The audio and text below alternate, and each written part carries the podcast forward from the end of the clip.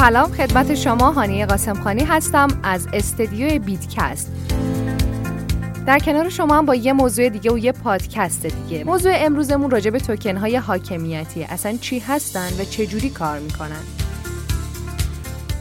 توکن حاکمیتی یک روش اصلی برای تحقق حاکمیت غیر متمرکز در پروژه های دیفای، داو و برنامه های غیر متمرکز به حساب میاد.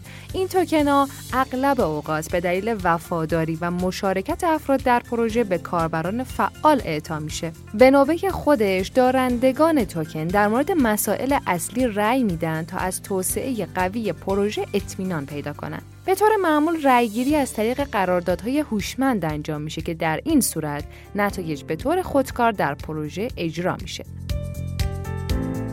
حالا می‌خوام راجع به مزایا و معایب توکن حاکمیتی صحبت کنیم. توکن های حاکمیتی دارای مزایای خیلی بزرگی هستند. اونا می‌تونن ناهماهنگی منافع رو که اغلب در مدیریت های متمرکز دیده میشه از بین ببرن. حاکمیت غیر متمرکز که توسط توکن های حاکمیتی فعال میشن این قدرت مدیریتی رو به جامعه گسترده ای از سهامداران منتقل می‌کنن و منافع کاربران و خود سازمان رو همسو می‌کنن. یکی دیگه از های توکن حکومتی توانایی ایجاد جوامع فعال، مشارکتی و ارتباط نزدیک بین کاربرانه. هر دارنده ی توکن برای رأی دادن و بهبود پروژه تشویق میشه.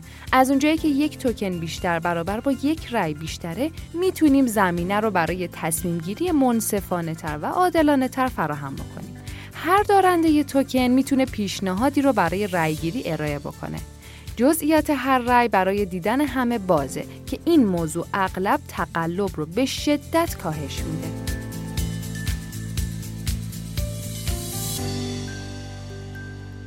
بزرگترین چالش توکن های حاکمیتی به اصطلاح مشکل نهنگ است. نهنگ ها افرادی هستند که درصد زیادی از یک رمز ارز خاص رو در اختیار دارند. اگه بزرگترین نهنگ های یک پروژه رمزنگاری بخش قابل توجهی از عرضه کلی توکن حاکمیتی اون رو در اختیار داشته باشن، می‌تونن روند رأیگیری رو به نفع خودشون تغییر بدن. به همین دلیل پروژه ها باید مطمئن بشن که مالکیت توکن ها واقعا غیر متمرکز و به طور مساوی توضیح شدن. اما حتی اگر توکن های حاکمیتی به طور عادلانه و گسترده توضیح بشن هیچ تضمینی وجود نداره که تصمیمات اکثریت دارندگان همیشه برای پروژه ها بهترین تصمیم باشه. اگرچه نظام های انتخاباتی یک نفر یک رأی سابقه ای طولانی داره اما خب مواردی هم وجود داشته که دارندگان توکن حکومتی به نفع تیم های مؤسس و سرمایه گذاران بزرگ رأی دادن.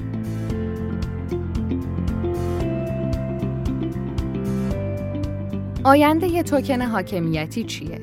به عنوان یک نوآوری که در فضای ارزهای دیجیتال و بلاکچین به وجود اومده، توکن های حاکمیتی می‌تونن کاربرد گسترده تری در بخش های بیشتری پیدا کنن.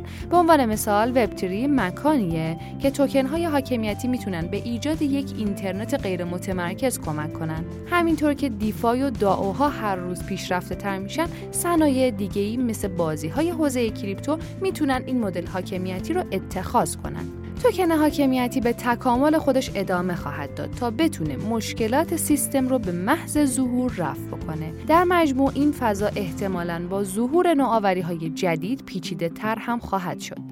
یکی دیگه از عوامل اصلی و تاثیرگذار بر آینده توکن های حاکمیتی تغییرات بالقوه نظارتیه. بعضی از دولت ها ممکنه این توکن ها رو به عنوان اوراق بهادار در نظر بگیرن. همین موضوع می‌تونه اونها رو تحت قوانین سختگیرانه قرار بده و بر نحوه عمل کرده این نوع توکن ها تاثیر بذاره. توکن های حاکمیتی هنوز در مراحل اولیه توسعه هستند. اونا رشد قوی بسیاری از پروژه های مالی غیر متمرکز دیفای و داو رو تسهیل کردند. با داشتن قدرت رأی برای تعیین مدیریت و مسیر توسعه پروژه ها، این توکن ها سنگ بنای تمرکز زدایی هستند. اصل یک توکن یک رای تا زمانی که توکن ها به طور نسبی بین اعضای جامعه توضیح شده باشند کاربران و جامعه تشکیل شده توسط اونها رو در مرکز کنترل پروژه قرار میده. توکن های حکومتی ممکنه در آینده به گسترش خودشون ادامه بدن. شبکه های متعلق به کاربر، پروژه های نسل آینده اینترنت وب تیری و بازی های بلاکچینی می‌تونن توکن های حاکمیتی رو برای ایجاد اکوسیستم های غیر متمرکز پر جنب و جوش تر اتخاذ کنن. باید صبر کرد و دید که آیا در آینده این نوع توکن می‌تونه اتفاق جدیدی در این زمینه رقم بزنه یا خیر.